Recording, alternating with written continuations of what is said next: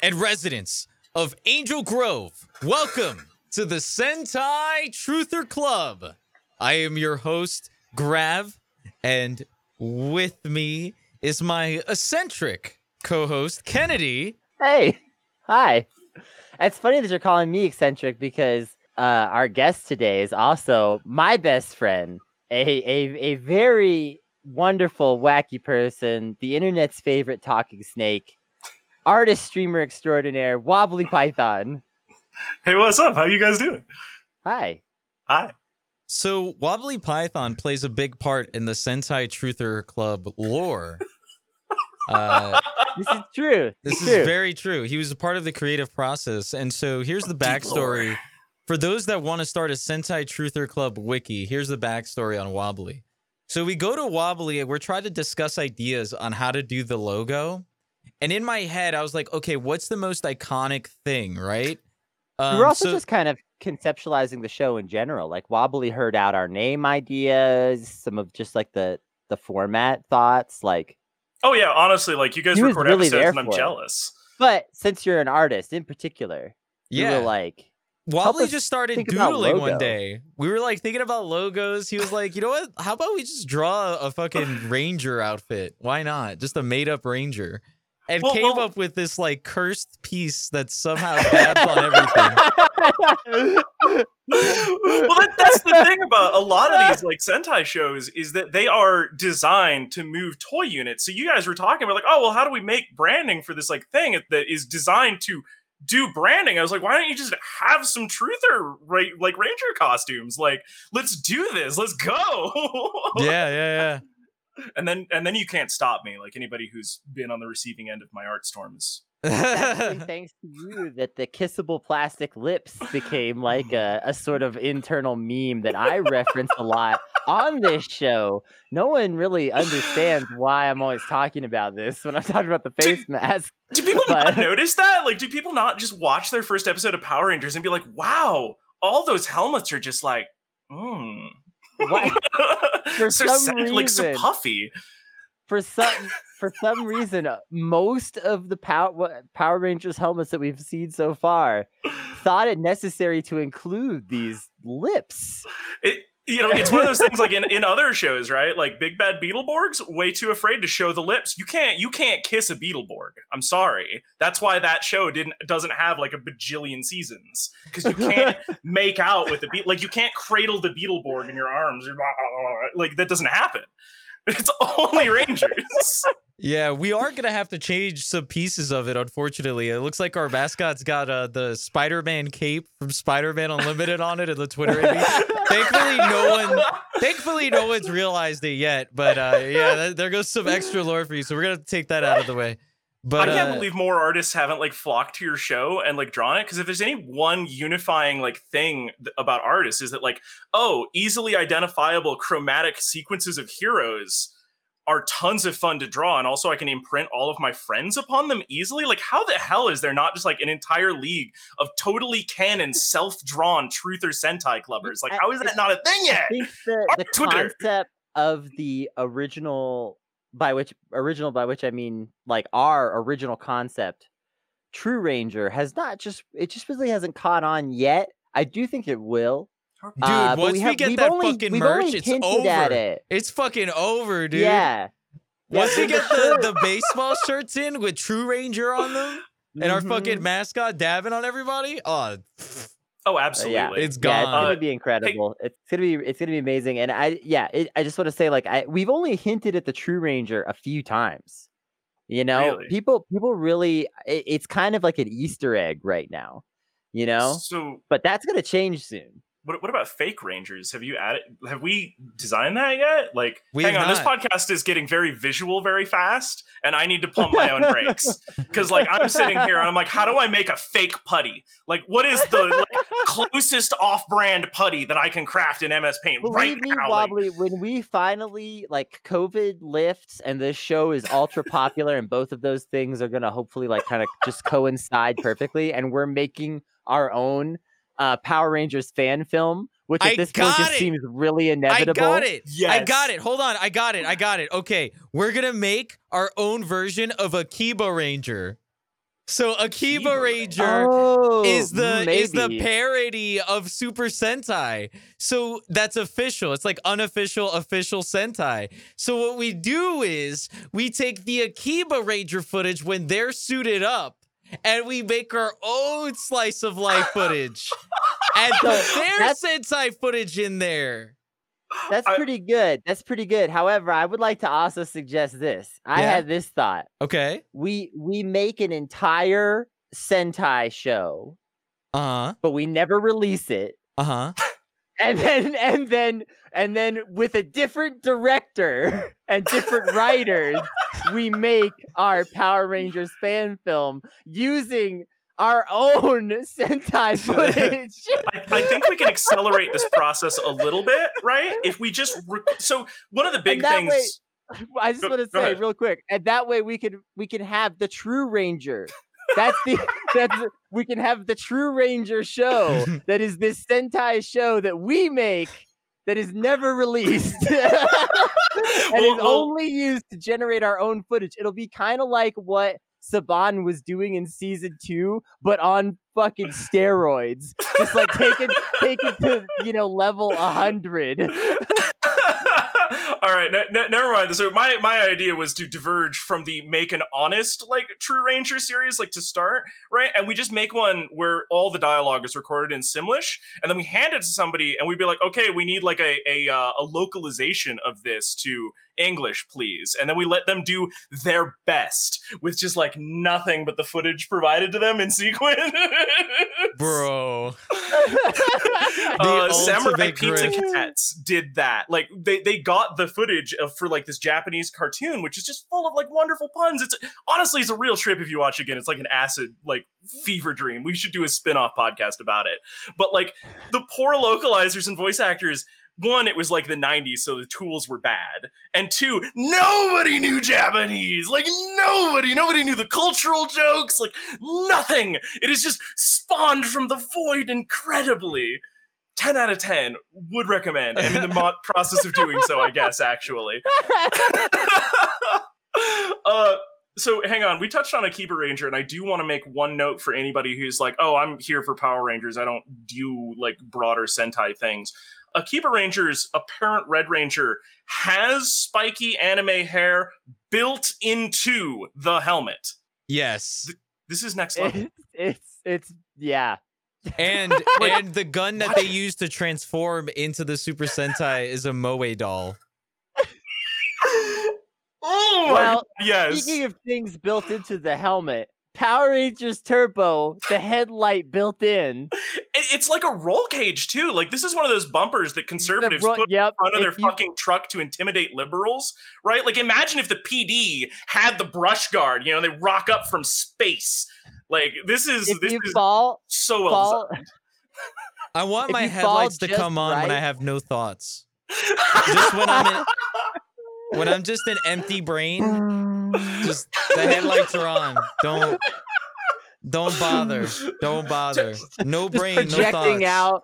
Just, no thoughts. just the oh, lights on. Okay, no one, no one speak to the Blue Ranger. It's over.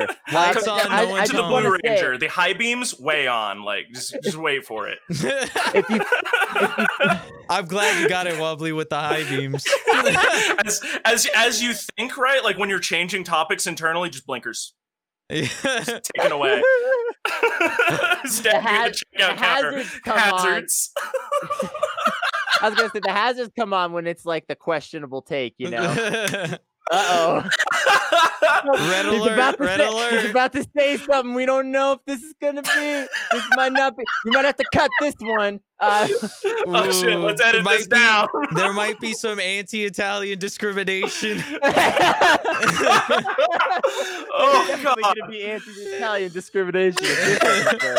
Uh, They I didn't get enough say- shit for Mussolini. If you fall just right, you fall just right. That roll cage on the helmet protects you. Should- Shouldn't it be if you fall just wrong? Like, why is it right on the brow where like your skull's the best? You would think they'd put the roll cage right on the temples where they're you probably gonna get throw your forehead at the ground. My brain is the horn system. the Piranhatrons are gonna throw your forehead at the ground, so I guess it is good that it is there. Yeah. you just gotta you gotta fall just d- forehead direct into the concrete, and your helmet will protect you. Uh, and that's also that's how I felt watching a lot of Turbo, just in general. Um, No and Shifted to. Turbo Part One in particular, and the whole thing. We Oh, selected what this. a fucking transition! Shut the fuck up, Kennedy. we selected was- this that was as our worst the- episode. We start Grab- laughing grab for like hate- 10 seconds straight, grab and ha- you just hate start it. going, speaking of laughter, grab here it, is grab just it to into turbo part one. when I just smoothly transition to the content. I don't know what you I don't know what your hatred is of, of speaking trying of to speaking segue. of laughter, here here comes Literally. shifted to turbo part one. Oh god, yeah. Let's let's talk like I guess let's lead with uh, the same kind of foot that shift into part one, like or shift into turbo part one sure did. You know, shifting the turbo is like just slams you into a brick wall of fucking nonsense. That's what I'm trying to do right now with this It- it- segue. It does actually, and like that's kind of the problem. Uh, do you want to do like a bit of a recap? Because I have like four pages of notes that I took about this stuff. Because So- My man exceeded the Discord character limit. I did, I could not copy and paste it. I had to move it to a Google He Doc. was on a posting spree. He's like, if this doesn't come out on this show, here comes the tweet storm, baby. Give me your login. I'm gonna be the next Rachel. I, Let you me know, do I a might 20 need to do that. Let me do it. It can Tw- happen. Twitter's It can happen. refusing to load images right now, so my entire vocation of being your favorite like internet shitpost maker is in dire jeopardy. Just, just awful. Like I've had to learn how to do Blender 3D modeling and animation just so that Twitter will like give my shit the time of day. I can't just like make a funny picture anymore. Now I have to spend three hours modeling a Sentai Truther helmet so that I can hit it with a jiggle boned banana. Like that's the only thing Twitter will let me do now. What Oh is my up with the fact that videos are fine, and images are not? I don't even know. Anyway, okay, I don't- I don't know, sorry. to the turbo. It w- so we agreed. Shift Grav, back on the topic. Grav and I were actually in perfect unison. This We okay. almost weren't, but that we were almost gonna. I got uh, really diverge on horny. one I got episode. really horny one episode. I got I just I couldn't. Once I No. once I saw what was happening on screen, I was like, best episode. I sent Kennedy three of the sweating red red faced emojis at him. the tongue out. Yeah. And I was like, "Ah, ah, ah." well, well, hang on. was was that for part one? Because part I one had- was I presented had as no, the no, weakest no, no, no. I had post nut Yeah. clarity and decided, yeah, this is the best episode of the season. so, so, so we, we were in perfect unison, which uh, you know uh, doesn't always happen around here. We had the same worst episode and the same two favorites, and we're going to talk about the worst first, which is Shift in the Turbo Part One.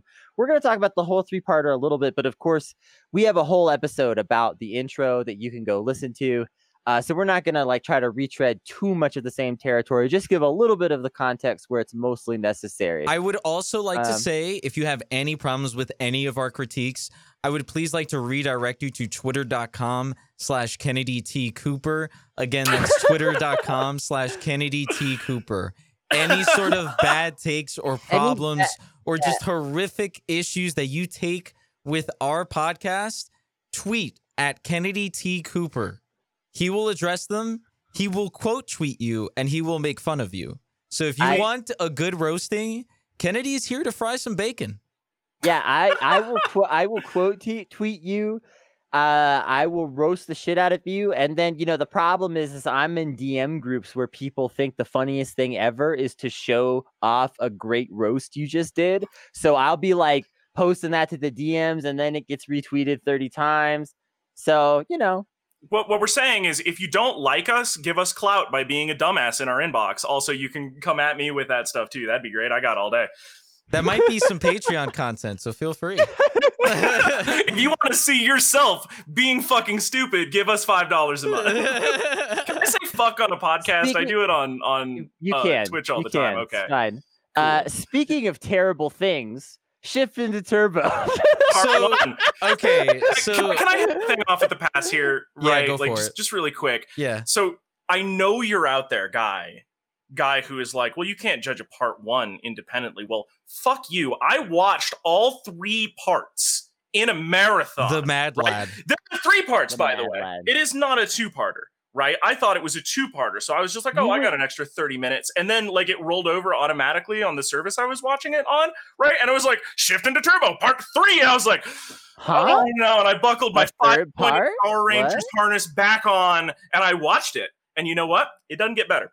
It does not get It, it Nope. actually just gets worse as it goes on. Gets worse and worse. Uh, Wait, we forgot to ask Grav's favorite question to ask a guest. oh, oh yes. What? Wobbly, what? what was your experience, or has been your experience previous to this with the Power Rangers? Oh God. So I grew up in a, a place where like we didn't get a lot of like good shows, right? I was in like the rural parts of Red America, right up in the Northwest, right? So like, you know, Power Rangers were some sort of like weird Japanese liberal socialist, like something, something, so like people didn't like it, right? So I got made fun of a lot for it. And so when I honestly, even when I'm listening to like Truth or Sentai Club here, uh, I get into that like mode where I am worried about like somebody coming out of nowhere and like giving me a noogie, right? For like enjoying things that I like. Uh, so watching this was kind of a trip to do all in one afternoon and realize as a grown ass adult that like, fuck, I can just watch Power Rangers now. But anyway, so I have like the cliff notes, right? I know about chromatic spectrums of heroes. I know about like, you know, wearing squad suits and like generally being good dudes with all of my homies. And I grok with all of that. Like, I love it. Like, I'm very down. So actually, rewatching it through what is mostly nostalgia, honestly, with my sober adult mind, it's still good. You should continue to watch Power Rangers. So that's that's about Hell where yeah. I'm at. Like I'm a, I'm a fringe lover, you know. Occasional basic cable access when I'm on like vacations and stuff, but like you know, other than that, I didn't I didn't mainline Power Rangers. I'm a casual compared to many. Well, I'm sorry to I'm sorry to bring you along for such a mediocre season. So shift into turbo. I'm just gonna we can't delay this any longer. All right. So Let's do it. Let's go. um I'm not up. gonna retread everything because again we have a whole episode on this. But Divatox I is mad at the Power Rangers because they Who fucked her over. Super And- hot, Dommy Mommy. Uh, okay, sorry. I'm glad I'm not the only one. See? I'm glad I'm not the only Okay, one. all right. I'm glad. See? See, I'm glad I I'm glad I brought you two together for this. like like like her first like couple of like scenes right like she's like a, a strong independent lady with her own goals like wearing a mini skirt and she could like probably pick me up and snap me in half and i was just like ooh, I want that. Yeah like You're not the only one. Every single person that. I bring on that we talk, we get into an extensive conversation about Diva Talk. She's they're like, I want her to step on me, please. i've never seen her shoes but i can only imagine that they are some incredible heels like Divatox foot pics please where is that onlyfans i need it in my dire hour I, I'm really Um, eager to see what you think about Trouble by the Slice when we get to that. Oh Uh, so- yes anyway I, I'm literally gonna give this basically the, the the the quickest recap I can. Divatox is mad at the Power Rangers for foiling her plans. She's rallying the troops. She's heading to Earth in the submarine spaceship. Uh, in Angel Grove, the Power Rangers are graduating, except for Tommy, who graduated before. At some point, we don't know when. Hopefully, before the ski resort episode. We're just gonna hope. yes, please. There's just to tie it back into a conversation that we just cannot stop having on this show about a time that Tommy was hit on by a 28 year old. Tommy already graduated and he's a race car man. He's obsessed with race cars. Zoom, zoom, zoom. Also, Justin, the stupid fucking child ranger, uh, is taking a placement test to see what school school grades he'll be in. Bulk and Skull are still cops, kind of, and they Still go cops? to the they go to the power plant. Divatox sends Elgar to the power plant to fuck shit up. Justin goes to the power plant, fights Elgar. Bulk and Skull get turned into monkeys. And uh, that's episode one. And that's, but that, I, there's a couple of it things, ends, but that's it most ends of it. Ends with Justin like fist fighting Elgar. yes. Uh, I I would like I would like to take a minute uh, and walk through like a couple of the weird things right that I noticed about yeah, this Go. because because I took notes I paid attention uh, Mr. Williger call on me so that that intro right where they're they're rallying the troops there's a protracted political speech that Divatox is giving. So first and foremost like nobody says enough proper nouns for an episode one at, at all right? Like I do, I do not I cannot tell you the name of her generals. And that scene is there to set up who they are and what they do. But the speech that she is giving is one of those speeches where she's like, I, have gathered you here to choose among you, right? And it's like, well, all the people you're giving positions to are already on the stage with you. Like, I don't why are we here the rest of us? Like i don't get it. It's very much like a like a dnc nomination thing right? Where like there's there's no way that they're gonna like come on down into the audience and pick somebody that somebody would actually like or know on the street. You know it's like oh hey all the decorated guys are up there. Like we're gonna call them out like they're not three feet from me at any given time. It's just a very weird framing device for this, you know? Like how does how does their society work where you get to do that? Strange. It is. It is. Also, they say Piranhatron like one time. Your, your new bad guy, the Piranhatron, gets said one time in like three episodes. It's actually, uh, you know, you make a really good point. We didn't really talk about this, but this is a very shit minion introduction. It's so bad. Um, the putties weren't given the best introduction because it was also like they were just kind of trying to intro the show, and it was like, you know, they didn't really, but they still kind of gave you a little bit of an intro of like, here's what a putty is. It's this thing that's made by Finster. he pours the putty into these molds and he bakes them, and it turns into this kind of low level minion monster and you know they're but they are strong like they're strong enough to just like fight the average human and pretty much beat them up. Um but they're not super smart you know and you kind of get this whole backstory. And then when the zeo put or not when the Zedd See? putties come it, it's you get it Zedd is like ah my Zedd putties will you know impress you blah blah and like gives you and then when the Tengas come they get a whole they get a massive amount of backstory and love. The piranhatrons are just like here's the piranhatrons. Yeah. And literally, the reason I'm doing the greatest piranhatrons. uh, that's cool, but like, what do they uh do? Uh, you know, like, do they got powers, or do they, uh, you know, like, they have good T-shirts? Can I get like some cool bargains from them if I go to the local mall and they like flag me down from their kiosk? Do they sell like, you know, hair accessories? No, like they're just like piranhatrons. I'm gonna need some good ones, I guess. Like, I don't. we've I don't always been made to kind of understand how oh the new minions, you know, they're strong, they're powerful, they're coming for you. And with these guys, no, not at all. No, none. Like nothing. Uh, they, they don't even like my thing is like they don't even say any of the names, right? Like uh, what what's the what's the big clam looking guy? He looks like a Shellder from Pokemon. Cloyster? Uh, Clo- or Cloyster. Sorry, I'm thinking of the wrong Pokemon. they do they do say their names, but like not enough. You can't answer it, can you? Like you just It's- went blank. Yeah, no, I'm trying to think of it, and it's really hard. And I've watched. Is a it shit is ton it of them. Shelter? Shelter? No, no, no. I'm talking about the general, not the Pokemon, not the Pokemon. Oh. But he's Elgar? got like the big sphere. He Ryog? gets. He's got like the shoulder pads. Ryog? that, like, Rygog, Rygog, Rygog. Rygog, Rygog. Yeah, Y'all Rygog. are running a Power Rangers podcast, and you can't remember their name These off the top idiots of your are head. co- well. The, th- the th- these are complete. The No, her no, I- lieutenants suck so bad this season. Right, right, but like that's the thing, right? I don't mean this as a criticism of of you guys and like your ability to remember things, right? I'm talking about this as a criticism of their way to communicate to me in episode one who these people are that I should care about. Even during the speech, she's not like, and Rygog, the notable Rygog from the Rygog incident. That's three times. Now I remember it, right? Like I've internalized it better than Power Rangers doing it themselves can, which is just fucking crazy to me that they failed that bad. any reason to really care about these lieutenants. Like it would be nice if she had sort of like given each one a little speech. You know, Mhm. Yeah, or they were Right, remotely capable. you who you know destroyed the planet Zibidawow and who you know went to like the the the space base Rombadabonk and fought Dugong. You know, like like Yeah. Like like I bet I can get the name Rhombus lore in like I can create the character Rhombus lore during the course of this podcast and have everybody remember it better than fucking Rygar like from the start of this episode. Uh, there's also like the two other ones. There's Porthole. Is it Porthole? Porto. Porto. I, I don't know the name. Uh, I'm very glad that he's not just like some nerdy simp. By the way, that that's in my notes.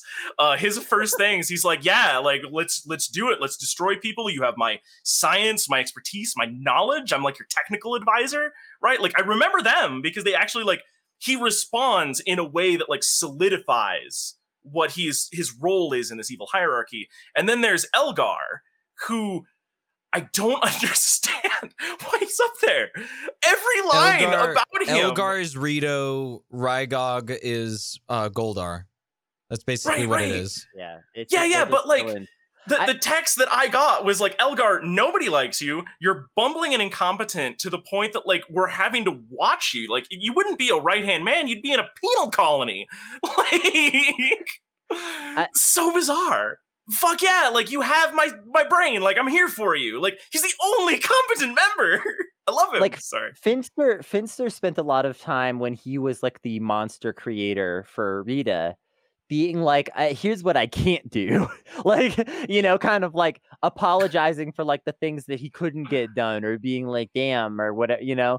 Like Mhm. Porto was constantly like um here's what I'm going to do with whatever resources we have now.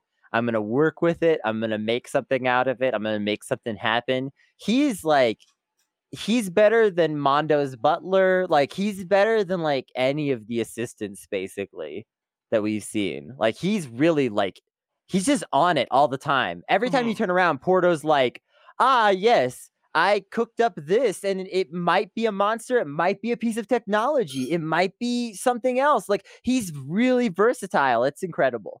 So I will give shouts out to that character who is like the only good step up in terms of the lieutenants so good.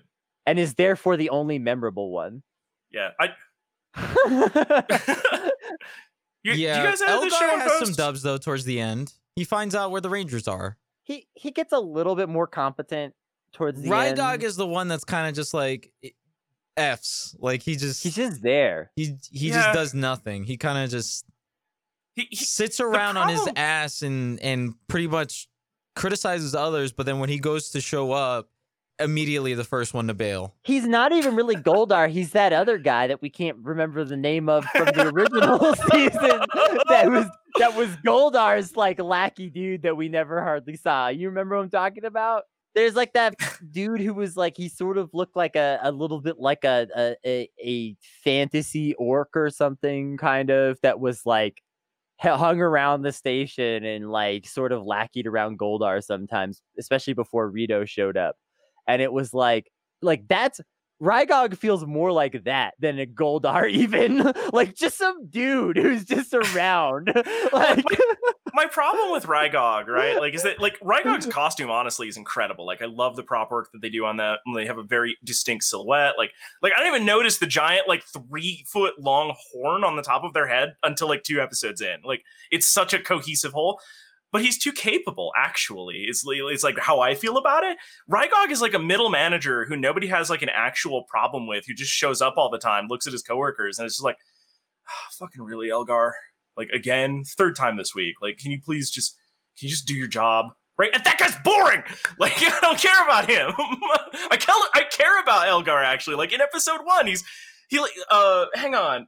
At Where- least he's a comedy character. And that means that occasionally you laugh, even if he's like maybe one of the weakest comedy characters this season. yeah. Uh just just just to, like move move forward from this opening scene which should be very important but they kind of communicate nothing in uh that the jump cut over to the red ranger on the the racetrack right? The fuck was that music like there, there's a there's a point in the lyrics right where, where they're talking about uh, something right? And they're like get to a perfect four! And i'm like what the fuck does that mean? Like i grew up in the 90s i remember some of the references but like what what uh, uh, like and, and if, if this were like a soundtrack that were buried underneath like cool car noises and like great jump cuts rather than the same like three slices of footage of this car going around a track like they could only afford to drive the car for one lap or something right? Like it would be hidden and i wouldn't care. I'd just be like yeah this butt rock is sure butt rock. I'm very into it you know? But like it's it's just there. It's like like it's like there's a naked table some dude rocked up unzipped his pants and flopped this perfect four out there? And i don't know what that means Speaking of butt rock, uh, did you did you guys ever see the opening to the latest Power Rangers season? I know it's a little bit off topic, but like the No, latest did they do Power this- Rangers official official is there theme like a perfect five not, no, not It's yet. it's oof.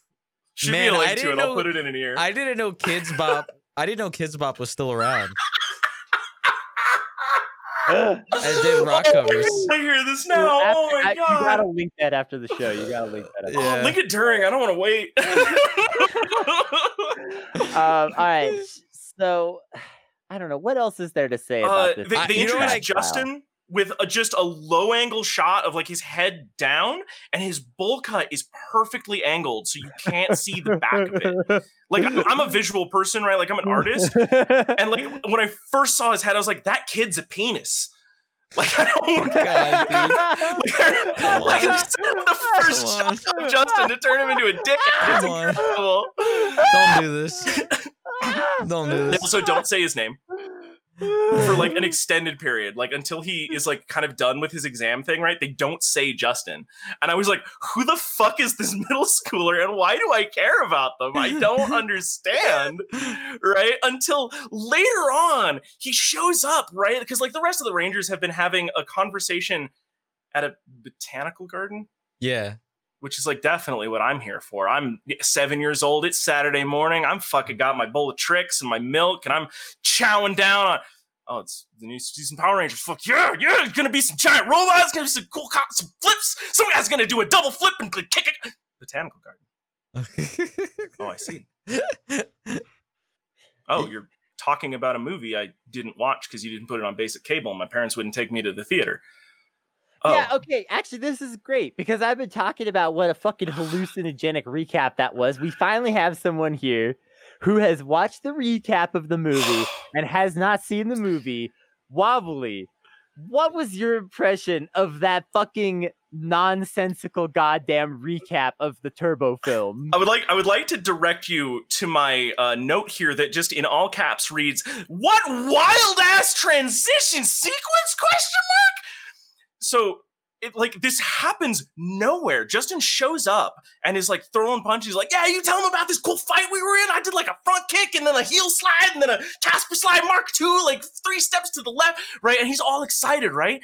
And just they're like, oh no, I didn't get to that. I was really excited. I was hoping. And the camera's like pulling away, like it's getting ready for like a commercial break or something, right? Like I'm expecting like the fade out, right? No, jump cut to what is just like the whole movie played at like 2.75x, right? Like I didn't know And what out was of order. happening. And out of order, I get. Like nothing made sense. There's no dialogue. There's like kicks and flips and pyrotechnics, and their costumes are different. No cars are to be seen in this like Power Rangers Turbo. Tra- like there's like an ancient temple. Like I thought that this was like an ad for Double Dare that got like stuck in there. You know, like I expected them to be assembling a silver fucking monkey or some bullshit, right? Like midway through, but it doesn't happen, right? And and like nothing gets explained at all.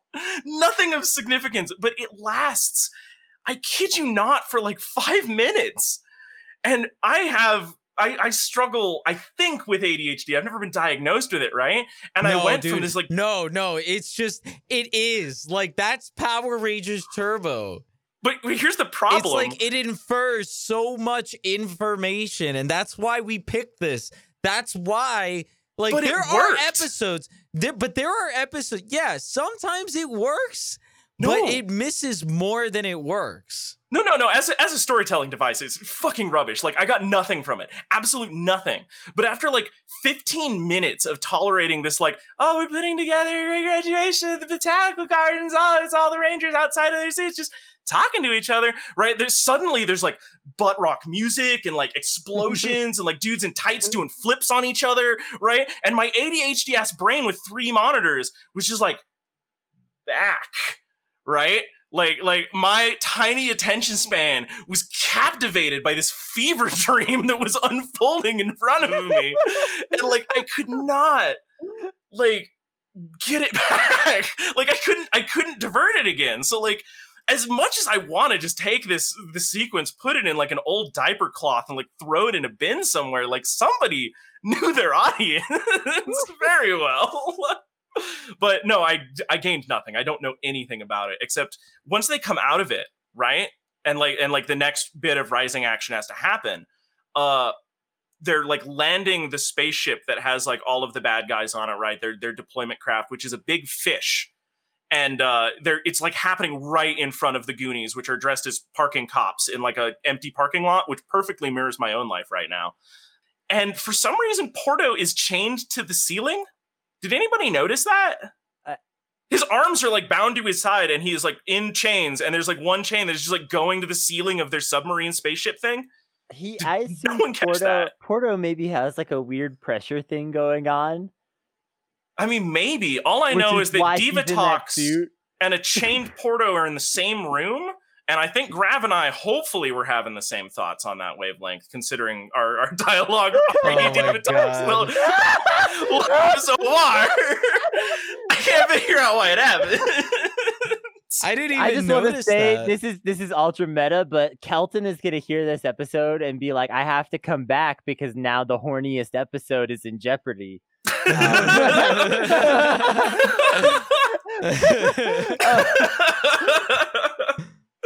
We haven't even Oh, gotten to the good one yet.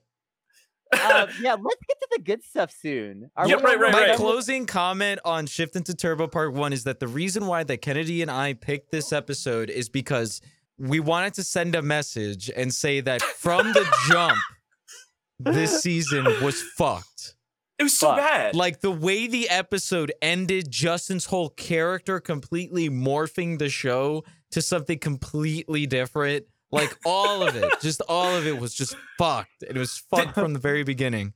this episode was a robot horse head in my race car bed that I woke up to. All right. Like it is an absolute lemon. And I would not have finished the series had I not started with your other two favorites. But there's two more, two things I want to touch on. One, uh, contracting goofballs as security guards for a power company is very accurate because nobody fucks with the power company. Everybody likes it when their toast pops up. So the fact that space aliens showed up and like were able to fuck around, not the least realistic thing in this episode. Uh, and I can agree to Two. that, yeah. Elgar at one point is trying to leave the the space because he teleported in. Like it makes sense that he doesn't know how to leave this power plant. But there's a point where he's just like, "Why is there never a gas station when you need one?" And I don't know why Elgar needs a gas station. It is never explained in the following two parts. I'm gonna save y'all an hour of watching to figure out why Elgar is trying to get to like a QuikTrip. Am I I, am why. I right, fellow parent? All right. Uh, Uh, I, I just want to quickly before we get into the favorites, go ahead. touch on um um wobbly. You were dedicated. I told you you can either just watch the one episode we asked for, or you can watch the whole three parter if you want the whole context and you're that type of completionist or whatever. Um and uh and you chose to watch the whole three parter. I don't want to spend a bunch of time rehashing it because again, there's a whole episode on this. But Mhm. I just want to ask you this one question. Did the rest of the three parter get better or make more sense? It did not make more sense. It did get more action. So if you are here for the kung fu flips, right? Like the end of part one, there's a kung fu fight that they end very abruptly at the start of part two, right? Because they were desperately trying to get you to watch the second part of this three part train wreck. Uh, you get like a little bit more in part two. Uh, Tommy does some like really cool teleporting kung fu moves, right? It's some like Dragon Ball bullshit, right? And the effects are so good. They're very 90s, right? They're like a Capri Sun commercial on crack, and I love it. Uh, please, I want more of that action from some of these other episodes. Uh, and then in part three, it it comes unhinged, right? Like they, they've been building this plot, they've been building this plot, and they have to resolve it as though they don't have enough time in an hour and a half. So everything starts to break down. But like Zordon, um, y- y- do you guys do spoilers on the show? Is there like a spoiler warning telling There's everybody to we spoiler warning. We You're don't. good. No. All right, well now there's me telling this y'all is if a show from the 90s. if you're invested and you like want to experience it live and you're watching this for some reason, or you're like trying to decide if it's worth watching, right? Spoiler warning. Zordon goes home. They replace Zordon in episode three. So if you don't watch this dumpster fire, or if you only want to sacrifice 30 minutes of your precious time, watch part three, because that's where all the action happens. And they introduce this new wet fucking blanket called Dimitria to replace Zordon. And I know Zordon was like already a very flavorful cast member with a lot of interesting dialogue. But like just they're the worst. Also, they replace Alpha with Alpha 6. And Alpha goes from being a bumbling ay ay ay goofball to being Sonic the Hedgehog going through a 90s only raps on the beat hip hop phase. I I I is replaced with A Yo Yo. but like alpha. So like if you can do audio editing. here. Yeah, right. Like, like you would you would show up to the Rangers thing and be like, "Hey, what you doing all up in the Ranger crib, brugs?" And it'd just be like, Huh? "You're you are wearing a like robot diaper. Why are you? You don't get to be this hard. Like, what is this? It's the big bump on the chest. right. He's got his I'm- I'm- swanging. He's got his swanging now. actually- It's not curved anymore. yeah, yeah. Big and It's thick chunkus. This is like when the, this is like when the person shows up you you th- th- it's like acting like they have a lot of street cred and you're just like hmm you, you don't you really don't nothing that you've conveyed It, it's it's like it's like Mister Rogers with a gat, you know, but like less entertaining. Jamie than that. Kennedy, but northeastern. Yeah.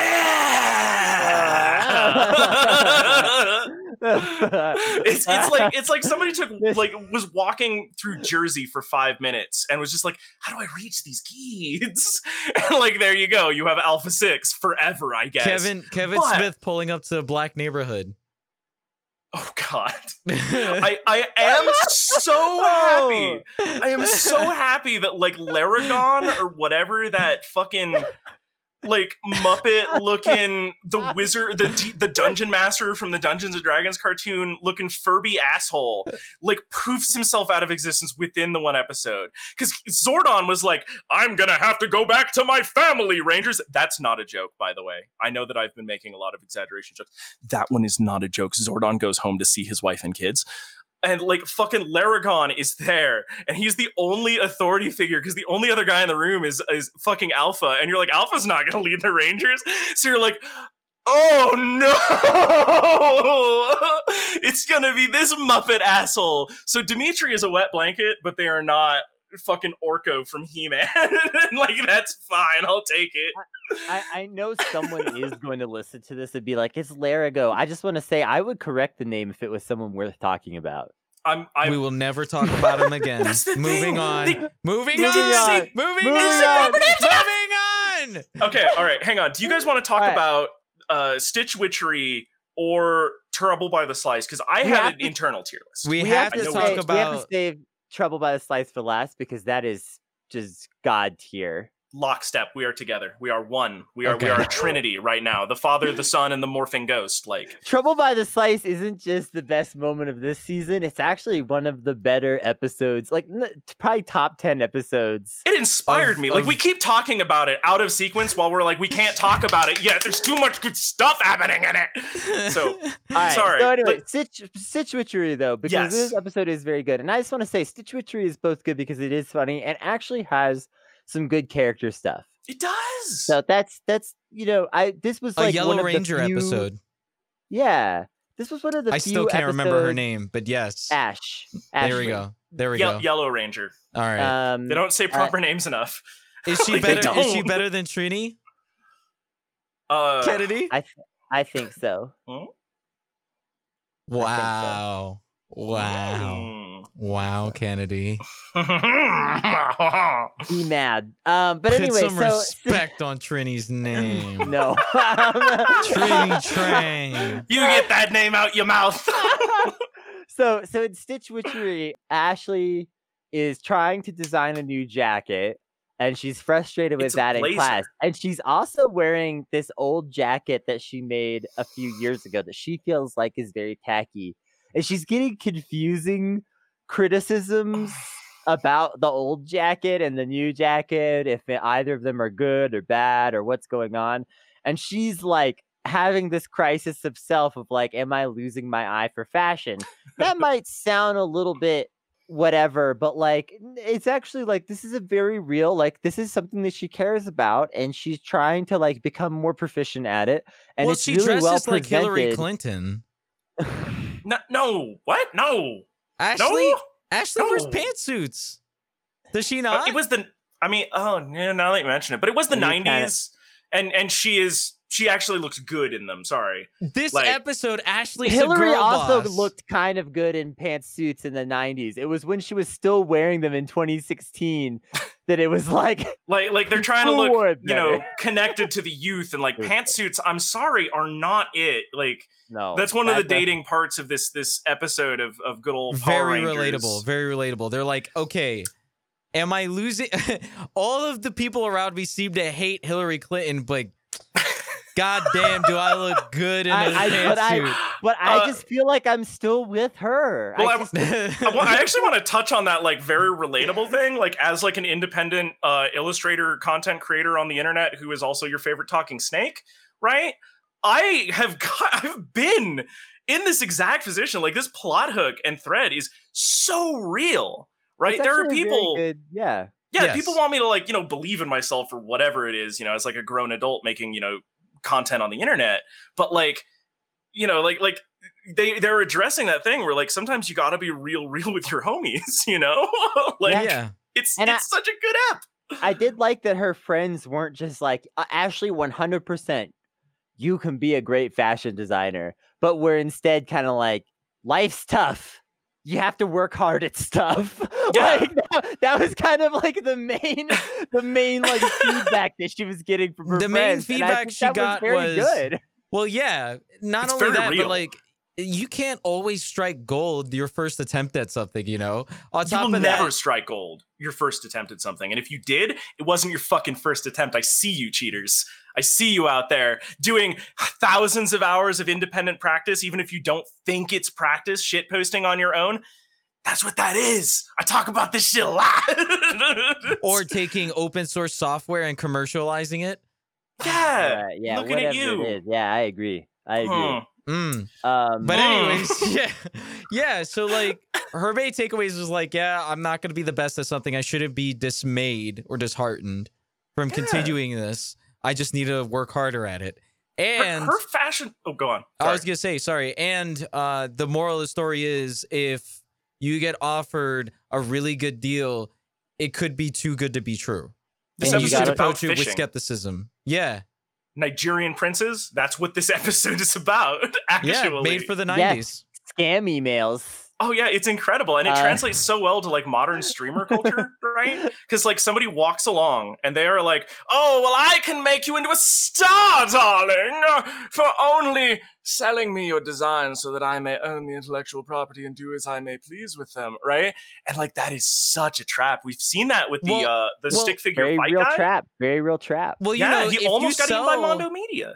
if you sell some watches with this code with your own custom code you can get tw- your the viewers that you attract can get 20% off and you will have a permanent 50% off discount Go to 80sjackets.com slash Sentai Truther right now, and you'll find out that website doesn't exist because I'm Creator making up that Sentai right now. it, it's actually it's actually 80s Fuck. jackets dot I'm so jackets sorry.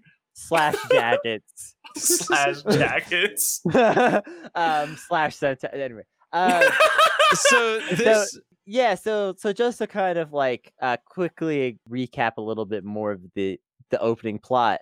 Divatox and i will say this is a this is a pretty good plot because i i know Grav wants me to give the credit so Divatox on. uh comes up with this plot to Say to my use this monster um to that will like disguise itself as a fashion designer and basically tell Ashley that like that she's going to make Ashley into a fashion star with this jacket that she designed in middle school that is obviously tacky to anyone. The jackets get mass produced by the Piranhatrons, and then the jackets, guess what? They turn you evil. And I know that we talk about how Power Rangers does mind control type plots a lot, and they could be kind of hit or miss. This one's pretty good, just in terms of like, if you're going to keep rehashing this idea, this was a good rehash. Like, the fact that it was done through the jackets was interesting. And like just the way it was just like making society fucking if come you're apart gonna jump was the very shark funny. if you're gonna jump the shark go full jump Yes. don't have Do a it flip. and they fucking did it they threw the jacket on the fucking silver centurion Oh my- and it was amazing that was amazing So That's I really loved that what part. Made this a and it was episode. Sentai footage. It was Sentai footage, dude. And they Silver fucking. Centurion is my favorite character, and I really want like not just because they are an atomic, you know, an automaton robot person, right? Which like is a thing that I deeply love, right? But like their motivations, their character, like everything about them is like immediately understandable, right? Like all their jokes are really good. The characters who are like doing their movements like underneath the, the costume are like really nailing the timing. And then they put on the on like this robot that has these giant lights for shoulders. They put a like used boat salesman plaid jacket on this robot that makes it go crazy, enforcing traffic law. but It's that's not where it ends, is it, Grav? Is it, Grav? Wait, No, hold on. it's I just have to say really quickly. I have to say really quickly. It gets better. It's this is a really incredible example of them just merging the Sentai footage with their own storylines. What a fantastic merger. It's t- totally seamless. and both the storylines that are being merged together make sense. Even if they're crazy, it's it, they make sense in a completely jump the shark and do a f- the shark did a flip kind of way. but, like, but but but the shark make is doing the jumping. yeah, the shark is jumping another. One shark is on a skateboard with sunglasses on, jumping another shark. The Like- skateboard is also a transforming robot that transforms into yet a third shark. Yeah, Like- what if the Psychic Dolphin Garage made a Power Rangers Turbo episode? Yes, That's please. can we go fund me that? Like, can we set, we take donations? I want it. I want it. so I mean, we've been jumping around a little bit, but basically, the jackets make everybody go crazy, and in particular, all of the Rangers are crazy except for Ashley, and Ashley is having to overcome. Like being extremely just like feeling personally assaulted by everything that's going on. well, they And, say like, mean things. and like her entire reality is being destroyed because it's like I mean I even She's for the suffering like from context, ego death. yeah she's literally like going through like ego death because like her entire like I wouldn't even in the context of a world where aliens like beam down once a week wouldn't you think you were going crazy if a like Cru- Cruella de Vil like caricature fashion designer character pops out of a limo, offers you a too good to be true fashion deal. Your jackets are suddenly everywhere around town within like a few hours. And then like everyone is wearing them and going insane and acting horrible and especially treating you like garbage. Like like you would think that you're losing your mind. And Go Ashley and is in that in place. That would be me. This is I And how hug I. she that does. so hard and cry in the bed. She does. Oh my God. And it's relatable as fuck. It is like as as content creators that have had people like once you have a thing that like kind of takes off, suddenly these people are like, "Oh, you're too big for us now," right? And like that heel turn happens. You're like, "What the fuck did I do other than my best?" Like, I don't, I what? and like, it sucks so bad. Like this whole episode, I was like right there with them, like bleeding, you know, on the inside. Yeah, why is it my fault that my shitty jacket got insanely popular and you bought it? Is a very real like To find out the, the thing that like went viral was actually like altered by some third party to make everybody like hate everything right would be such a blessing in the reality of that situation. like the fantasy is so good for that but like oh god it hurts it hurts just thinking about it too hard What if But, this like was Yeah. Stop the Hate Master, but existing in a capitalist Angel Grove? wow. huh That's essentially what it is. Basically what it is, yeah. yeah Except this time the blue centurion, like we get the same kind of like um emotional character development story arc that's like similar to Stop the Hate Master, except what we get this time that's even better is Blue Centurion being fucking hilarious. incredible as as the basically the main villain of the episode in effect um because uh blue centurion they end up fighting him not just small but also big in the Oh, jacket. They, they don't really fight him small though, right? Like they show up, they like appear on like the roof lines, right? They like do their And he's doing a he's doing a big time police brutality. Oh yeah, Oh, well he's yeah, yeah. he's oh, breaking like windows and stuff. And he takes one look, and this is the quote because like I remember this scene like vividly. It's so good. He looks at the rooftops and he's like, "Rangers!" Immediately calls his Zord. Immediately, there's no delay. He's just like, "Yeah, fuck these nerds," and just goes so hard right away. And this leads me to the thing that that I don't, who wants to say it? who wants to say it as he like starts to fight and like they're pretty evenly matched like five rangers versus like the one guy who is my favorite dude who who, want, who wants to drop this bomb this shoe this fallen from fucking You gotta orbit for do like it. 30 You gotta do it. You gotta, gotta do, it.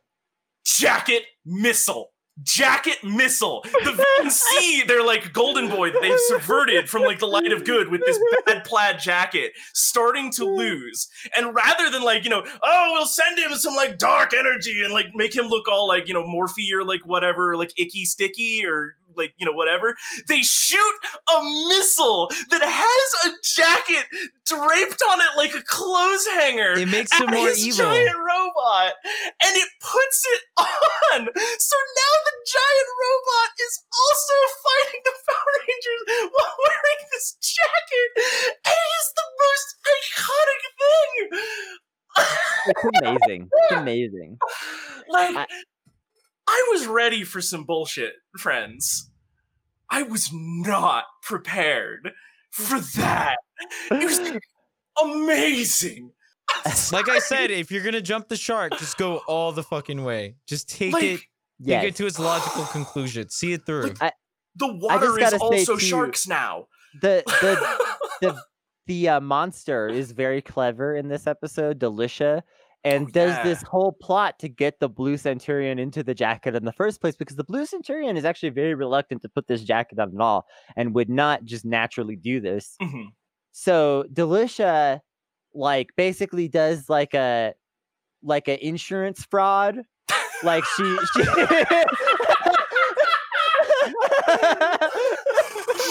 like she arranges a fake accident in front of the blue centurion and then she's like ah blue centurion save me. And the blue centurion of course does because he's a he's a very upstanding guy and that's He's a good boy. And- also this is this is i have to draw attention to this too. This is one of those weird moments where blue centurion is just wandering around town just kind of doing random low level policey stuff and like this seems to be like what the blue centurion is doing a lot when he's off camera which makes no sense at all but anyway um makes like, yeah, he's just sense. chilling. He's an intergalactic policeman who time travels, and he's just out here chilling. he's just chilling Yeah.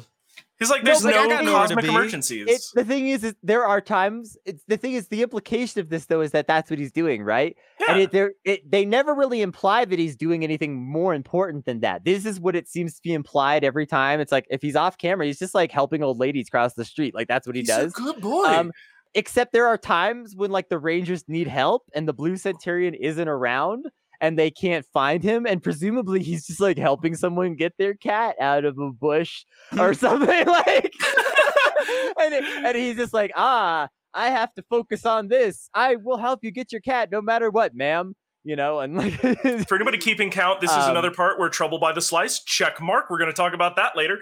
yep Anyway, um, so the the blue centurion gets tricked into like this d- delicious like oh please you saved my life because of this like scheme that she set up where she was fake in danger um and and she's like uh, here have this jacket it's on me I, I i promise i don't mind you can have this lovely gift and the blue centurion's like no i don't this is my job. It's fine. I don't need a gift or I can't. Uh, he, and then he's even more insistent, like, I'm not going to take a bribe, basically. But then he finally gives in because she's very persistent. And also, like, she's just sort of a manipulative, charming monster, you know? So, like, that's her power. Well, he, Um, he, doesn't give in until she has forcibly, like, she's walking around him, like, putting it on his arms, yeah, right? she's physically trying to, like, force the jacket onto him. And it's Yeah. like, it's like already getting its tendrils into him, it Ex- seems like. Yeah, it's so good. It's it's actually a really great scene, right? Because like he's he's like you know before he's like what? No, I'm I'm a I'm a cop. Like this is what I do. I'm I am a paragon of justice. I'm a good person. And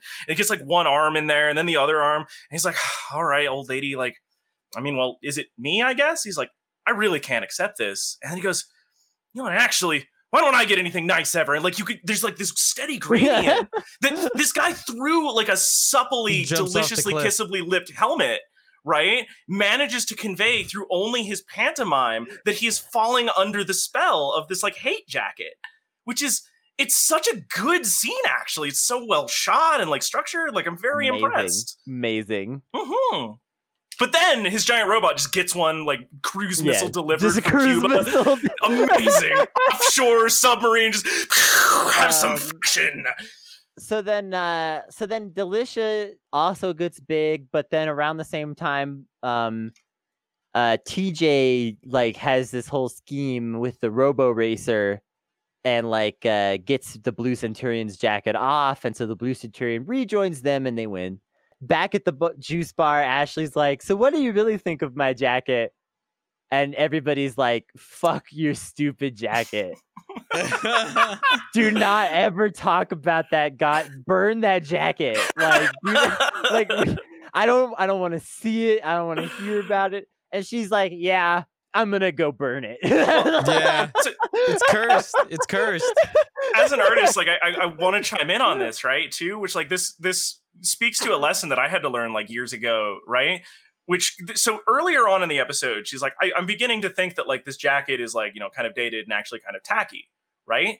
And the the resolution to that little arc is that the rest of the Rangers like confirm their own suspicions, and what you have to learn is just like use your good sense, right? The reason that you are into creating whatever it is that you're creating is because you have like this opinion and these tastes and this guidance and you have to listen to that internally as much as it's good to accept the critique of your friend.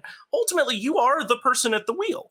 And like it's it's just a wonderful message to give out to like So young good. creatives. So good. Like oh I'm- so down. What a, it's a very good episode. It's so good. Sorry i know that the more i bounced think about it the more i'm willing to even say this might be like a low eight. Oh like a number? Which would yeah oh. out of 10 because we rank a Oh. lot of the episodes and stuff Oh, okay. I'm, I'm not I'm not on board with like your your 10 out of 10, but I can definitely see why this is in your top two. It is it's it's visually stunning. Like it's it's an amazing like iconic thing. I will never forget Giant Robot in a Jacket ever. Right. Yeah. Like the the plot is super coherent. Like I was able to follow it. Like even with my scatterbrain, it's got great messaging. Like if you're gonna show a kid a thing, like you have to like babysit a kid for like a half an All right, hour. slow right? down Hit it. we're gonna do have it. you rate all three episodes at the end Oh. okay trouble Oh. by the slice this was not just the second favorite like the of the two but it's really just the best episode it is like this is the bomb this is one of the best episodes of the power rangers we've watched at first it starts and you're kind of like what is happening and and you're not really sure if this is gonna be like stupid or what. Like it just seems like where can they really go with these like dumbass concepts that they're initially throwing at you?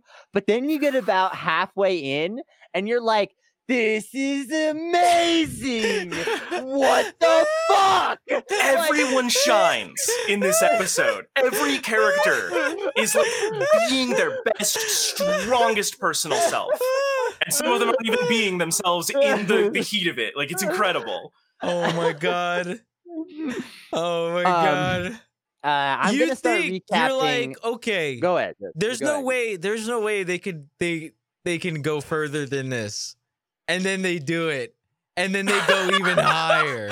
There's, there's like the very start of this, right? You're like, this is just a Dilbert comic. Like th- that's it. That's all this episode is, I guess. Like, oh, whatever. And then sharks. So many sharks. Sharks everywhere. It's raining sharks. It's Sharknado 27. Let's go.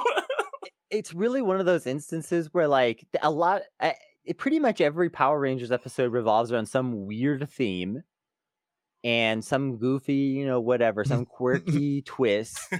And sometimes it feels very thin and just like they really didn't get creative with the concept. Um i don't know who was like on the writing team or what they were smoking but like these guys were just like pizzas I know what to do with pizzas. We're gonna do some crazy shit with pizza. We're gonna-" and they just went. okay, so I'm gonna start. the recapping, but writer feel- so this is what Yeah, happened okay this is the backstory behind this episode all right so based on the wiki it says that the writer uh turns out the writer invited a prostitute to his hotel room and after they were done uh he ordered a pizza and he had to come up with an episode really fucking quickly that'll somehow piece together all of this sentai footage in. And this is what he came up with. And it shows. This man had his dick in his left hand and his right hand had a pizza slice. And he was he was speaking into a microphone and it had the text to speech. It had the This- te- microsoft text to speech writing it all out. And th- this is This- what we got this is an episode that could only be written in that post nut clarity. yes Only. Like, it's so real. Let's do that Um, recap, shall we? So I'm gonna start recapping, but feel free to just stop me at any point where you just have to chime in because it's so funny, and it might happen a lot. Oh yeah, um, buckle up. So, so uh, Porto is like demonstrating a new piece of technology. It's like a teleportation device. It's it's like a ray gunny thing uh, to Divatox. This is we were talking about earlier. Like Porto's always like he's always working on shit. Like he's like we're gonna win because I'm gonna like keep scheming on devices until we fucking win. This this is Um, the part where I said that like he is the driving force of this episode. This episode would not happen without Porto. Like it's incredible. Just- Also, I think this episode shows he might be kind of the driving force of this team of villains in general. Like, I think you could replace everyone but, or like remove everyone but Porto, right? Like, you could just have Porto. He wouldn't be a very good villain. He wouldn't be interesting the way Divatox is. But Porto could just run the show for months at a time alone if needed, you know? like, just down there in the submarine, just building shit. Like, God damn it. I'm gonna partly, keep, though- I'm gonna keep going no matter what. So so Porto's got this new teleportation device that he's showing off, but unfortunately, this one is a little bit faulty it's or something something. Or it- well, it's more of a user error probably on Divatox's fault, maybe actually. well, but so so first she misses, right? Like aim bad, aim not good. But then, like afterwards, right? Like Elgar like talks some hot shit, and Divatox is just like, "All right, well, let's see what happens when we crank this thing up to 11." And Porto is like, "Oh, you're gonna transflame the com capacitors, right?" And like, she's like, "Fucking whatever, nerd." And then the plot starts. and then she misuses the teleportation ray and gets hit in the head with a rock and loses her memory. and also also gets teleported. which is the device um, working perfectly. By the way. Right, that's like the, that those two devices put together is actually like that's perfect because now it's like teleporter. not only has she lost her memories, but they don't know where she went. Like they Yeah. don't know where Divatox is. Where is Divatox? They don't know. um, and like you know, all of her lieutenants obviously she implants them with a tracking chip, but she's like, I'm the leader. I don't need one. Yeah, Um, so they have they can't GPS her. You know, they lost her uh, cell phone number. Um, She doesn't you have know- any money on her. She doesn't have any ID. Nothing. She's in this Dami mommy outfit in the middle of the street, just walking amongst normal people. Like, just like asking regular people, "Do you know who I am?" and stuff, and people are just like, "Go back to Cirque du Soleil." Like, I don't. What the? it's such an authentic bit too, because like, like if if some random person half dressed walked up to you on the sidewalk, right, and was like, "Who am I?" Right, you'd be like, "Oh my god, go back to whatever gutter. I don't want to deal with this." Right, and you go like run away or whatever, and like it's it's very authentic this experience between what is perceived to be this homeless divatox and these randos on the sidewalk like it was it was uh it was kind of chilling to me as an adult in like 2020 where everybody's getting evicted and like there's a pandemic on like ooh gross Very rarely does the Power Rangers give authentic reactions to things. Well, actually, no. I lied. Power Rangers does give pretty authentic reactions to things, I feel like, more times than it doesn't. At least in the filler guide. Can't say for this Yeah. stuff outside of it. um, for the purposes of the recap, I'm going to mention this once and only once because I hate this. Bulk and Skull's subplot in this episode is very stupid. It's the worst part of the episode. It's probably one of the only things that drags it down. They are trying to be pizza delivery boys and they're very bad at it. And mostly the plot just involves them throwing pizzas on the ground, which is honestly just kind of upsetting to see. And like- Yeah. like I don't like food waste isn't like funny to me. No. I guess maybe, you know, people who were like just in peak 90s fucking end of history, capitalism is perfect mode might have thought this was funny. But this is not funny to just like Bulk and Skull are such idiots that they can't find anything, so they're just throwing pizzas on the ground. Yeah, great. Great plot. Th- there, Um, there is a great visual gag, right? Like of all the jokes, it's like the most uh most police squad out of them because I had to be paying very good attention to catch it. There's a point where they say, "Oh, I know Angel Grove like the back of my hand," and they hold up and they point at their palm quietly, right? Like I I almost missed that one, but it did it made me bust a gut. But that was before all the stuff you're talking about, where they're just like throwing pizzas out of the sidecar of the thing, which is just I refuse. unacceptable. I refuse. I'm not into it. I refuse. But I will say what I am into is Divatox. Getting into that apron. The Diva Oof. Oof, Mad yeah. Mike's Pizza Parlor. Uh, Mad Mike being a very interesting character. Mad Mad Mike Mike said- is like if Waluigi owned a pizzeria. Matt what Mike said, uh, dudes rock.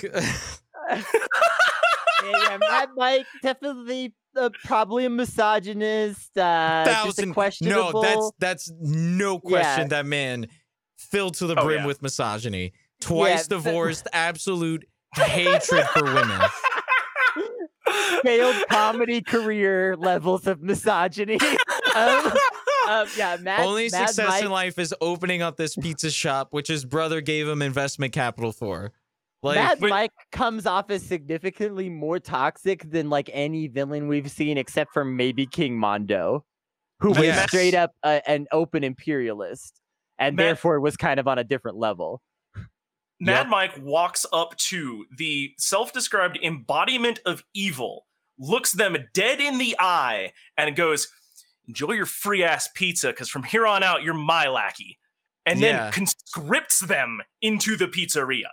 Mad White Mike is a bad dude, actually. And He if they were not dealing with a supernatural force, they break your kneecaps. Even 100%. Divatox pays wages and hazard pay, which Elgar collects plenty of. And she knows that he's going to get more of it when she's doing stuff like teleporting him outside the submarine. She knows she's racking up that hazard pay, and she does it anyway because even though it comes out of her bank account, it's still funny to her. Mad Um, Mike keeps the tip jar. This is, by the way, part of how I'm explaining the episode where Divatox is like, "Oh, I only stole six million dollars." Um, is because she's 10 million. she's- She's like, she's- she's like, I only stole 10 million dollars and it's not enough. And, and Elgar is like, yes, it's the 90s. And Elgar is like, I wish I had 10 million dollars. The fuck? anyway, that's getting way off track. Um, so Divatox is not very good at the job. She's just kind of wandering around being like a dumb bimbo, Eating slices of saw, fresh out the oven. but then occasionally getting really, really dommy on Mad Mike's ass when he gets a little too fresh. Mm. Yeah. Um, Diva it's Talks don't take no shit from no man. She's Grab, what did you like, think of that scene? When she was in the, bro, Yeah. She started from the jump when she was in the pizza shop and she was eating the the pizza slice with the pepperoncinis. I was like, Oh, this just is a woman. This is a woman. This is a woman after my own fucking my own fucking heart. I was like in my recliner and I was shifting around in my seat. I was Oh, like, God. oh my god, this is my kind of of lady. Woo! And then, all right, all right, all right. right, all then right. Mad You're- Mike you're- fucking conscripts her into the pizza shop army, and she she Mhm. puts on that apron with the with the Divatox outfit underneath. What? Fucking woof. Like, So, so Porto and Rygog and Elgar decide to that they gotta they gotta get some fucking food. like they gotta they gotta you know get a snack while they try to figure out where Divatox is. They've been looking for hours. Honestly, pretty reasonable. Leader's gone. What do and we eat? they're like, let's get some pizza. And Porto agrees to go pick up the pizza. Porto goes in this fucking amazing ass costume. Oh, this it's like so this good. amazing disguise. He's got like this big sun hat on and this like huge floppy dress. And somehow that's enough to disguise the fact that he's clearly like a bizarro space alien in a fucking He, spacesuit. he just looks like a health conscious babushka. Like, like, I bought it. I, I didn't realize it was him on screen. It was- you, yeah, you didn't know it was Porto until I told you just now. I'm Yeah, sure. I, I was Um, fooled until this moment. Uh, so, so Porto's there to pick up the pizza because obviously they don't get pizzas delivered to their spacecraft, and um, um, which is you know good because if Wait- they were getting the pizzas delivered, they never would have gotten them, and the whole episode wouldn't have worked out. I got I gotta stop you What? because What's at up? one point Elgar in the shitty dog pile of the first episode is carrying around a water jug and is like, boy, it's hard to get water delivered 20,000 leagues under the sea. So like this is actually kind of a special event that Porto is going and doing the thing, or they just have broken their own canon like super hard. Well, but like, no, he's saying it's hard to get water delivered. Like they probably have called all the pizza places. They probably called Mad Mike before. Will you deliver under the lake? He's like, no. You gotta pick. You gotta pick up your pizza, and then he just hangs up. Like, is this a joke? Click. Like, um, oh yeah, no, you're Mad right. You're right. Has has no. T- he's he's been in anger management for ten years. He's that kind of like like the kind There's of guy a who's been in anger management for that. He's just still in anger management. It's still it still hasn't worked. It still hasn't taken hold for him. when Um, he tells her that she is gonna work for him, there's like really like distressing camera work done for that scene. Like it's a close-up Yeah. shot of him just brimming with anger at this woman. And I'm like, buddy, the pizza slice is probably like less than a dollar or a dollar.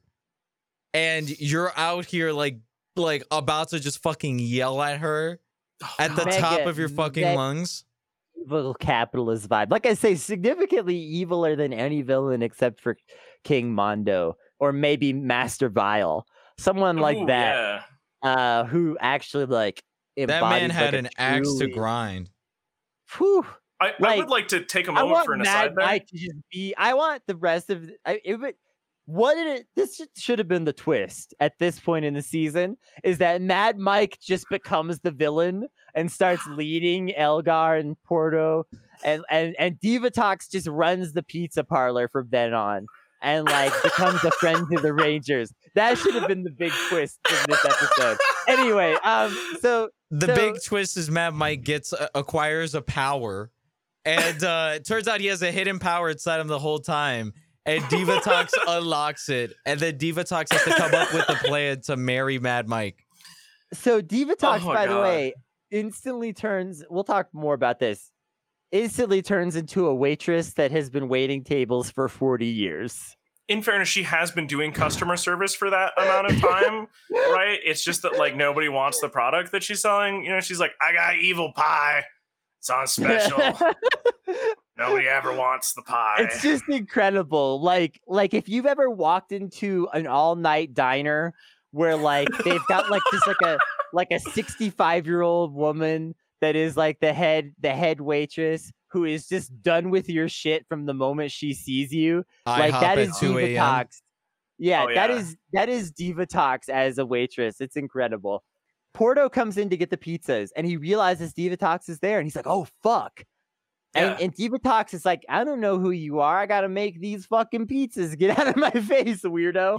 And, and and porto's like no no Divatox. It's me. Like we you gotta come with me. Like he's like he's like trying to figure out what to do and this is actually this is a, just a really good storytelling moment justin and carlos come in and so suddenly it's like oh i gotta get out of here yeah, bail, Um, bail. and, and uh, uh, Porto has to bail, leaving Divatox there.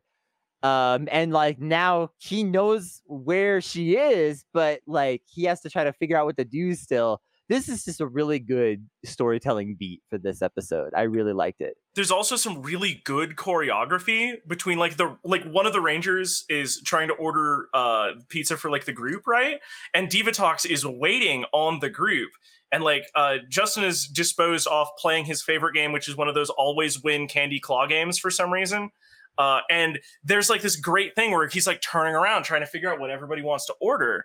And then like Divatox will like reach in front of the camera, right, to show that they are there, and then he will pop back to the the thing, and then she will go back and like move something on the table behind him, and it's this really incredible, wonderful like just bit where they are showing you like way better than the intro to the entire season like who these people are what they're about what they're doing right now like if they could have had that choreography they would have taken that three part episode and just made it a 15 minute bit at the start it was so strong i loved it Yeah. So then uh Porto takes off, like I said, and uh Divatox continues to work. In the meantime, like Porto heads back to the submarine. He's like, Hey, yo, I found Divatox. She's doesn't know who she is. She's like working at a pizza place, like the pizza place that we ordered pizzas from. Coincidentally, very weird shit. Um, uh, we gotta we gotta do something about this. Um, otherwise, we're not gonna get we're not gonna get paid. Um, because Divatox is who writes our paychecks. Um, I can only assume that's why anyway. Because I otherwise, like, I don't know why Porto wouldn't just be like, I'm in charge now. Um, Porto's taking kind of over. a simp like, a little, little bit He's a, yeah, I guess you know he's well. We did see him chained to the ceiling in that one. Scene. Anyway, Also, Uh, Divatox no. has some power. So like her true she not only has power, but I think her parents are also like formidable people. Apparently. true. You wouldn't want to. Yeah, her parents are formidable, and she comes from a formidable family, so you wouldn't want to get on her bad side. I mean, Diva Anyway. Talks almost Mad Mercs Mad Mike with her eye lasers. Like, I definitely wouldn't want to actual piss her off. Yeah. so the group's like, what are we gonna do? Um, and they realize that like they're kind of in danger with Divatox just out there dangling. They're like, hey, we got to make a monster to like keep the the Rangers distracted so that they don't like figure out what's going on and like maybe capture Divatox while she's vulnerable or something. And what did they come up with? Mad Mike the pizza chef, the pizza monster. There's, It's there's a this. it's a pizza monster oh, it's, it's so a- good. it's a it's a it's a it's a pizza. I don't how do you describe the incredibleness that is Mad Mike? Just uh, visually. I'm just trying to start with the visuals here. There, there- like- there's this wonderful moment, right, where that when they they realize that they're in danger, right, they turn to Porto, who's like the only competent member with like real skills on the team, and they're like, "We need a monster. We need a monster that will fix this, right?" And I love this bit where Porto's like, "I can't just make a monster out of nothing. I need specifics. I need function. I need like engineering guidelines. I need to know like what we are going to do with this monster." Wait, man, Mike. And he like touches the pizza box and it crawls out. And it's this like Uh, like have you ever seen that like a kabuki mask where they've got like the super long thin nose like usopp from one piece and he's got like this big green garlic bulb on his back and he's like wearing this outfit that is like italian flag striped Yeah, Right. he's sort of just like a big puffy Italian flag. It's Yeah. amazing and the bad accent like really seals it. Like from the moment this character comes on screen i was like this is the best shit i'm ever gonna see. Like i need to just pack up watching things forever. I'm done. Like let's What's go. amazing about the accent is that um it- as it goes on, it kind of gets thicker in a way. It's, like they took the first read and like the voice actor did not realize what this character was until like the second page of dialogue that they're recording. And he's like, oh, oh, oh, I see. Well, I, I feel it. like between every scene for like the first few scenes, they're like, um, can you just up the Italianness? And he's like, Yep, no problem. But then they just didn't retake like the original text to like make them match. yeah. And so it's like the first when Mad Mike the Pizza Monster first shows up, he's like, Hey, what's up? I'm Mad Mike the Pizza Monster. And then by like a few scenes in, he's like, I'm the Mad Mike of the Pizza Monster. Well, He- you're he friends does- now, right? As like a viewer, he's like, "Hey, are you the viewer? We're friends now, right? I can be myself around you. Cool." he, he goes from having lived an entire life in Jersey, right, to being Super Mario within like a few scenes. You know, like it's it's so good. It's incredible. I love it. Every bit of every bit of their screen time is a treasure. Like add this to the Criterion collection. Let's go. the only films that you need to experience in your life to be a complete person and Mad Mike is on my list. Damn right. Divatox dominates the real Mad Mike around the time that Carlos and Justin are drawn away. Y'all already described that scene. I'm not gonna rehash it, or otherwise you're just gonna end up sweaty again. Um, and God, I haven't uh, stopped. Been thinking about Mad Mike the Monster this time though. um, Justin and Carlos are being called away because oh no, um, we have eh, a monster. It's a pizza monster, and so Mad Mike the pizza monster. The first thing that he shows you as a power is not that impressive. It's just him throwing pizzas around, like and and, and they and they explode. Mhm. Um, it, it it's okay, but it's not that impressive. It's Pizza like Krillin. okay, not much of a concept. pizza Krillin. just, Um, just waiting for Monster Goku to show up. Um, and uh, the Rangers show up as like Mad Mike is causing Mad Mike the monster. Well, Mad Mike the the. Madder Mike. How do you how do you differentiate between these two? Because they're both monsters. one Um, has a mustache, one doesn't. So uh, from Guess now on, if I say Mad Mike with a mustache, I mean the human. Okay, so so so Mad Mike um is uh he's throwing pizzas around, he's making trouble, and the Rangers have to like try to show up and like deal with it. Around this time, Divatox also gets her memory back. uh, dur- during the Mad Mike scene where she is where where she is just like, you know, what do you want me to do, you greasy pizza guy? Right? Uh, they bust in and they uh tie her up, kind of, and like I think they hit her with something or whatever, Go on. and then. Yeah, and and like while she's tied up and they're like flogging her, she's like, "What the hell are you idiots doing, Elgar?" Right? And they're like, "Oh, boss, you're back! Woo!" So like, you know, it's it's very organic and definitely not forced at all. It definitely did not awaken anything in any children anywhere. Much less 30 year old men recording podcasts later that day. So so uh Divatox it tries to take off with her lieutenants after regaining her memory, and Mad Mike is still like, "No, you gotta work for me because of that one pizza slice you stole." you And- F of it. uh, and and talks just like tries to blast him with her eye lasers. Amazing. That's actually that's what restores her memory. I remember now. Yeah, okay. Yeah. That's the entire sequence. And so so Divatox takes off to to resume command. And she's like, Oh, okay, we got a monster going. All right. Uh let's uh let's fuck let's fuck shit up. Would you like to upgrade that order to an extra large? The Rangers, in the meantime, get a new weapon, the turbine laser, that they're going to use to fight Mad Mike. However, when they go to fight Mad Mike with the turbine laser, it does not go as planned. The, the, their cars turn against them. And they're like, What? Our cars? Why are they turning against us? um, they look. It's because there's pizzas on the wheels of the cars, and that has taken over the cars and like mind controlled them. It's just one of the most incredible scenes. Also, when they're introducing the turbine laser, right? Because like we got to sell this action figure, right? Like kids need a reason to buy it. And the only thing missing from that scene is like the Sims shopping network music like underlaid on it. And then it would just be like a timeshare pitch. It's the weirdest, wildest. Like, there's like a PowerPoint presentation that they take you through about like the features of the turbine laser and how it works and how you can use it to smite evil in your neighborhood today. All we need is a little bit of crowdfunding and we can bring this dream to life. We're going to launch it straight to space. We won't need to see it in your backyard. Like, it's incredible. I love that scene. I just had to hit on that for a moment. Um, like everything going on, like between the pizza wheels and the turbine laser, the, the the episode is off the chain. There are no chains left to bring it down. It's inverse No. Pinocchio. Like we are flying free by now. it's gone to full madness. So, uh, so the cars are being controlled by pizzas, and then fucking Mad Mike the the pizza monster captures the Rangers in an oven and bakes them into a fucking pizza. It's amazing. not only is this a just one of the wackiest concepts ever, but it works and it And just he turned them completely into fucking a owns pizza. Them.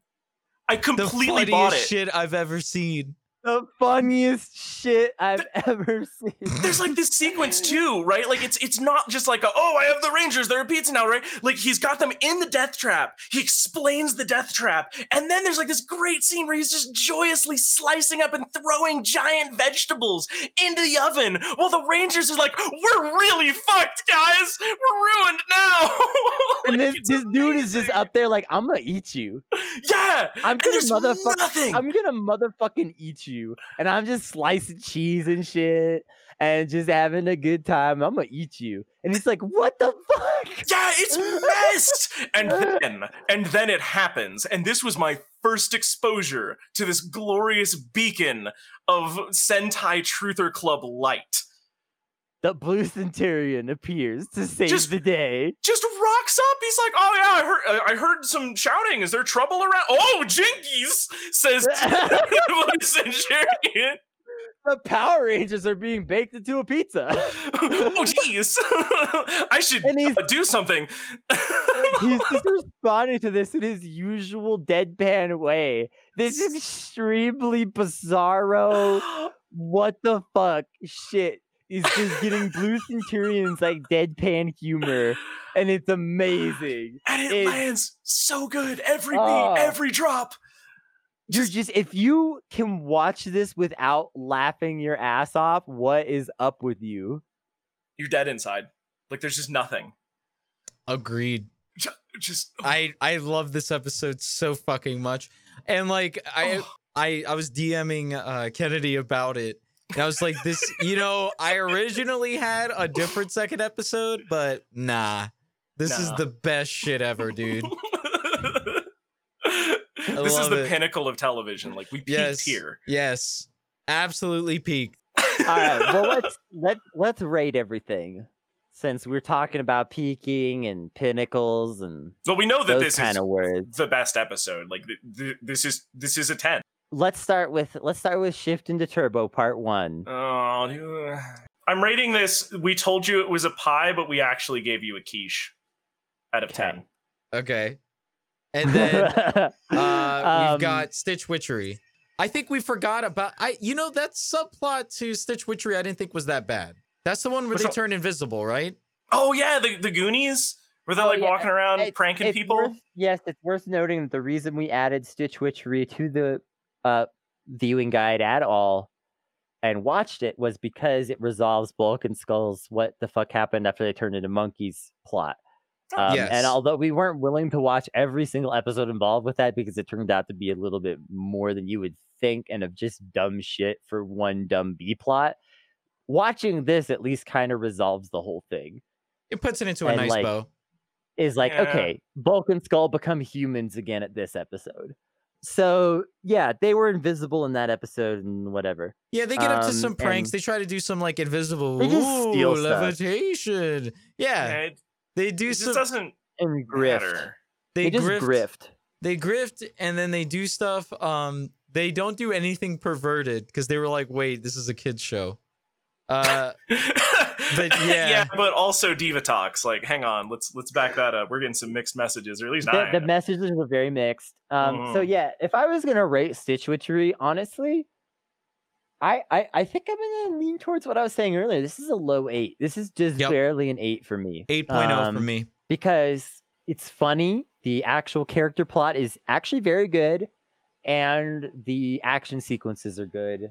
So, how can you lose? This, I mean, Stitch Witch is just kind of like my favorite after school special, right? Like, it's got a really good moral that I resonate with, and like a lot of like themes that I enjoy, right? Like, it's definitely a good one to show people, but like, I don't know, like, like, I don't have a number for that. If that makes sense, I guess it'd be like a seven. Okay, okay, that's fair. That's Yeah. fair. And then, I mean, we got trouble by the slice. That's a ten. 10. That's a Like 10. that. That's 10. a ten. 10. Flat Best out, show. like that has everything. That that has everything. Everything you could possibly ask for: comedy, drama, sex appeal, action, just all of it in a twenty-minute episode. Pog, dude. I, I'm, I Oh, was pogged off my so gourd. it, it includes the exchange, "You've ruined my pizza," uh, to which Senturion's just like, "Yeah, I did. It's amazing. It's so good. the writing. Oh." And the Ragers get baked into a pizza. Funniest oh. shit I've ever seen. It it's so fucking funny. So Someone says funny. fiddlesticks and it's authentic feeling. Like, you don't do that on accident. So funny. yeah. Oh my god. Oh, so, man. Wobbly, now that you've revisited some Power Rangers, are you willing to continue watching it? Are you going to check Power Rangers out now again? I Revisit need that this- part? I need it in my veins. Like, like I'm gonna I'm gonna take the watch guide, and I am going to watch every other episode actually because I just want to consume the filler like junk food. Right? I Oh, want to see what all of the most pointless, terrible parts of the show look like. Good luck getting through the Zordon era.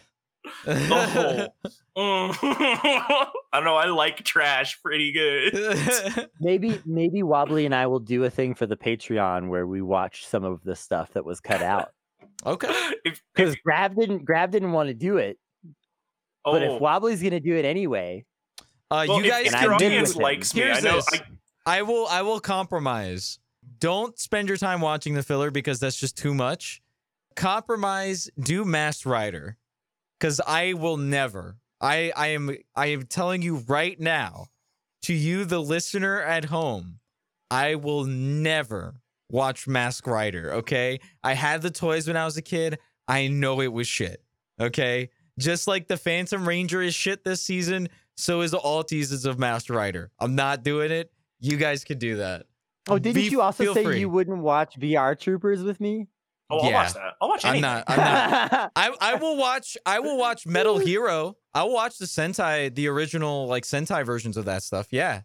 I already Like, actually I already have copies of that. So we can we can definitely watch we that should watch Metal Hero. and and get to that stuff. But All right, that's- we're getting way that's- off track. that's All right, we are. let's- That's Look, the the future. thing- Wobbly. yes. What you want to plug, homie? What do I want to plug? Uh, over on the twitch.tv slash smite channel, they're going to be doing an hour of uh, MS Paint based art in like a game show format, and I'm going to be involved in that. So if you want to see some guy dunk in an inferior program very hard, uh, show up to that because I will kick much ass. I'm calling that now. do that yeah. art three pointer. Uh, other Hell than yeah. that, find me on twitch.tv slash wobbly python. Follow me on Twitter where I am attempting to post images, but Twitter won't load any of them. Great. Bleeding hard into 3D stuff. You want to learn to art? Come hang out with me. Uh, I'm all about people doing that. I am not down with people comparing themselves to like super high level stuff and getting discouraged right away. Like, please be a creative. Like, stop letting people talk you out of making things. Make yeah. more things. hell yeah. Make more things. Make more things. Yeah, we're definitely gonna have Wobbly back on again for sure. And uh expect Aw, some yay. expect some fucking expect some fucking good ass merch coming. this is gonna this is gonna be good. Oh yeah. it's gonna be incredible. Like if I if I have anything to do with it, which I sure hope that I will, you guys are gonna be you are going to have the best obscure podcast like merch possible.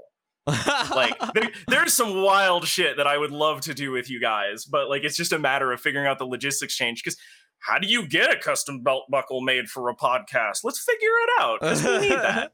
Every good ranger suit's got a good belt buckle. Why doesn't the podcast? And other questions posed to you by me. One day there will be a true Ranger morpher. Mark my words. All right. We're Look gonna at me, a whole suit for We're gonna pod- fucking for- do it. Hell yeah, let's do it.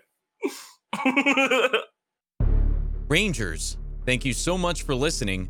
If you liked what you heard, please make sure to rate our podcast five stars on iTunes and Stitcher. Subscribe to our podcast wherever you listen to them. And as always, you can find Kennedy and I on Twitter. I am at Gravcast, and Kennedy is at Kennedy T. Cooper. Stay safe, Rangers, and may the power protect you.